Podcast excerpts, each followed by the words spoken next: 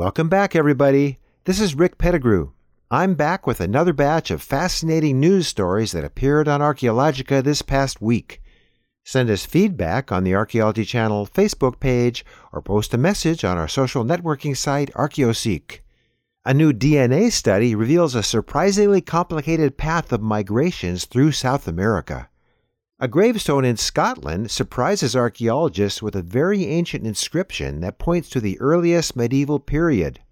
Excavators in ancient Ephesus have uncovered an early Byzantine commercial district just below a charcoal layer resulting from a war with the Sasanians of Iran.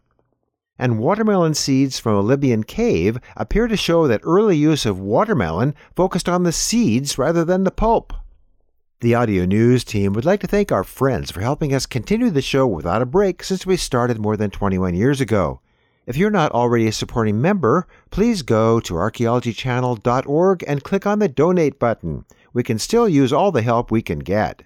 Thanks to you also for supporting our subscription platform, Heritage Broadcasting Service, available at heritagetac.org. We now have 242 titles you can binge upon on Roku. Please help us spread the word. Again, that link is heritagetac.org. And now, here's Laura Kennedy with the audio news from Archaeologica. We hope you find this to be a valuable part of your day. Welcome to the audio news from Archaeologica. I'm Laura Kennedy, and these are the headlines in archaeological and historical news for the week of October 30th through November 5th, 2022. We begin this week with exciting genetic research into populations in South America. Researchers from Florida Atlantic University and Emory University analyzed DNA from two ancient human individuals unearthed in two different archaeological sites in northeast Brazil, yielding interesting new insights into population movements in prehistoric South America. The work provides the most complete genetic evidence to date for complex ancient Central and South American migration routes. As reported by Phys.org, the research provides new genetic evidence supporting existing archaeological data of the north to south migration toward South America. For the first time, it has also discovered evidence of migrations in the opposite direction along the Atlantic coast. The study also provides evidence of Neanderthal ancestry within the genomes of ancient individuals from South America. Results of the study, published in the journal Proceedings of the Royal Society of Biological Sciences, suggest that human movements closer to the Atlantic coast eventually linked ancient Uruguay and Panama in a south to north migration route 3,270 miles long. This novel migration pattern is estimated to have occurred approximately 1,000 years ago based on the ages of the ancient individuals. The findings show a distinct relationship among ancient genomes in Brazil, Uruguay, and Panama. This new model reveals that the settlement of the Atlantic coast occurred only after the peopling of most of the Pacific coast and the Andes. The researchers also found strong Australasian genetic indicators in an ancient genome from Panama. To add to the complexity, researchers also detected greater Denisovan than Neanderthal ancestry in ancient Uruguayan and Panamanian individuals. Denisovans are a group of extinct humans first identified from DNA sequences from the tip of a finger bone discovered around 2008. According to John Lindo of Emory University, the presence of a Denisovan lineage points to a large admixture between a population of humans and Denisovans. The researchers compared the two newly sequenced ancient genomes from northeast Brazil with present day worldwide genomes and other ancient whole genomes from the Americas. The team says that so far, only a dozen or so ancient whole genomes from South America have been sequenced and published, in contrast to hundreds from Europe, so there is much more to learn through subsequent study. Our second story this week brings us to Scotland, where archaeologists and volunteers have discovered a stone bearing a mysterious inscription and carved birds from more than a millennium ago. The stone is believed to be the work of the Picts, a group named by Roman historians because of their war paint and tattoos. The name stems from the word picti, which is the Latin word for paint. They lived in northern and eastern Scotland in the late Roman and early medieval periods. As reported by Live Science, the cross slab, found in a small cemetery last month, dates between AD 500 and 700 and sheds new light on the historic interaction between heritage and faith in northern Britain. After the Roman Empire withdrew from the British Isles in the 5th century AD, Pictish society grew to form a permanent but unstable monarchy. Early missionaries from Ireland converted many kings of Pictland to Christianity in the mid 6th century AD. In AD 685, the Picts pushed the Britons out of Scotland and created a mini empire that would last until around AD 900. Found in the old Kilmadock Cemetery in a region that was historically a buffer zone between the Picts and the Romans, and later the Britons, this newly uncovered cross slab complicates that timeline.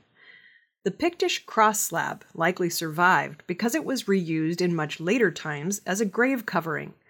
The team plans to study the cross slab further once it is fully excavated and its pieces are put back together.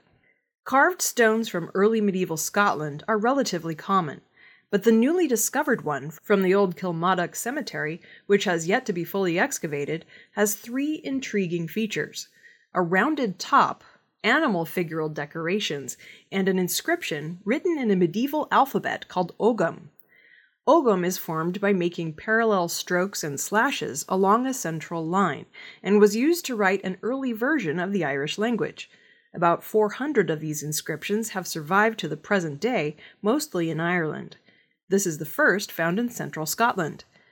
According to Kelly Kilpatrick, who will be translating the inscription, it is not possible to read the Ogham inscription until the stone is lifted, because Ogham is written on the edge of the stone and the letters can extend to either side.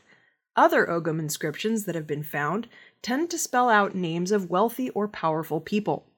When translated, the inscription will be able to tell more about the language spoken by those in power in this area, and potentially add a new unrecorded name in time with a few historical sources. Our third story this week comes to us from Turkey, where archaeologists from the Austrian Academy of Sciences have uncovered an early Byzantine business and gastronomy district at ancient Ephesus, located in the Izmir province of modern Turkey. Ephesus was built in the 10th century BC by Attic and Ionian Greek colonists. During the classical Greek era, it was one of 12 cities that were members of the Ionian League, emerging as a major urban center with monumental buildings that included the Library of Celsus and a theater capable of holding 24,000 people. The city was also famous as a sacred place for pilgrims visiting the nearby Temple of Artemis, which was considered one of the seven wonders of the ancient world. Ephesus, as part of the kingdom of Pergamon, became a subject of the Roman Republic in 129 BC after the revolt of Eumenes III was suppressed. During the first century BC, the city entered an era of prosperity under Roman rule, becoming a major center of commerce, considered by some only second in prominence to Rome itself. As reported in Heritage Daily, during recent excavations, archaeologists have discovered an early Byzantine business and gastronomy district on Domitian's Square, a prominent public place directly adjacent to the political center of the Roman city, the Upper Agora.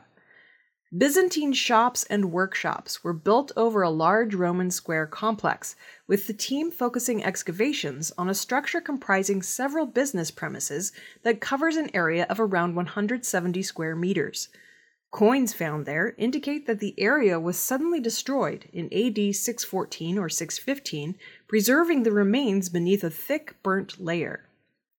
Some individual rooms contain thousands of pieces of ceramics, including whole bowls with the remains of shellfish, as well as amphorae filled with salted mackerel. Also found were the stone pits of peaches, almonds and olives, charred peas and legumes, and gold and copper coins. Archaeologists suggest that the excavated rooms had functions such as cookshops, storerooms, workshops, taverns, and souvenir shops for pilgrims. The destruction layer is likely the result of conflict, with several arrowheads and spearheads also found that the team links to the Byzantine Sassanian War between AD 602 and 628, a series of conflicts fought between the Byzantine Empire and the Sassanian Empire of Iran that significantly weakened both empires. Our final story this week takes us to Libya, where preserved 6,000 year old seeds reveal the history of the watermelon. As reported in Smithsonian Magazine, researchers sequenced the DNA of a seed found in the cave site known as Uan Muhuggiag in the Sahara of present day Libya. The analysis showed that the seed came from an ancestor of the modern watermelon. These watermelons, like wild watermelons, likely had bitter pulp. Some think that these watermelons may have been cultivated specifically for their seeds, which would have been easy to transport and store and high in fats. Archaeologists have struggled to determine the fruit's original purpose and how it was used. Some of the oldest evidence for eating watermelon stems from Egypt during the time of the pharaohs. In a 4,300 year old tomb, a mural depicts a green striped oblong fruit that looks like a watermelon, surrounded by grapes and other sweet fruits. The scene suggests Egyptians ate watermelon for its pulp by this time. A millennium later, the 3,300 year old tomb of the pharaoh Tutankhamun included 11 baskets stocked with a mix of jujube and watermelon seeds. To uncover the culture and motivations behind watermelon domestication, scientists needed older genomes. Finding them is challenging, as plant elements like this only survive in very specific conditions. As of 2016, the oldest plant DNA scientists had found came from barley grains and corn cobs between 5,000 and 6,000 years old. Susanne Renner, a plant biologist at the University of Munich, obtained a few seeds, including those recovered from Uan Muhuggiag, the cave in Libya. Before trying DNA extraction, the researchers scanned these seeds with high resolution X rays for a 2021 paper. The detailed images revealed cracks in the 6,000 year old seeds that suggest they had been broken into by human teeth. The team managed to extract DNA from the chewed seeds, and their genome lacked key mutations that determine the fruit's sweetness and red color. Unlike today's watermelons, the fruit was likely quite bitter with a white interior. The bite like cracks suggest that instead of eating the fruit itself, Saharans likely preferred to snack on the tastier seeds. After that, what they did with the pulp is still unknown. That wraps up the news for this week. For more stories and daily news updates, visit Archaeologica on the World Wide Web at archaeologica.org, where all the news is history. Also, be sure to check out our new subscription platform, Heritage Broadcasting Service, at heritagetac.org. I'm Laura Kennedy, and I'll see you next week.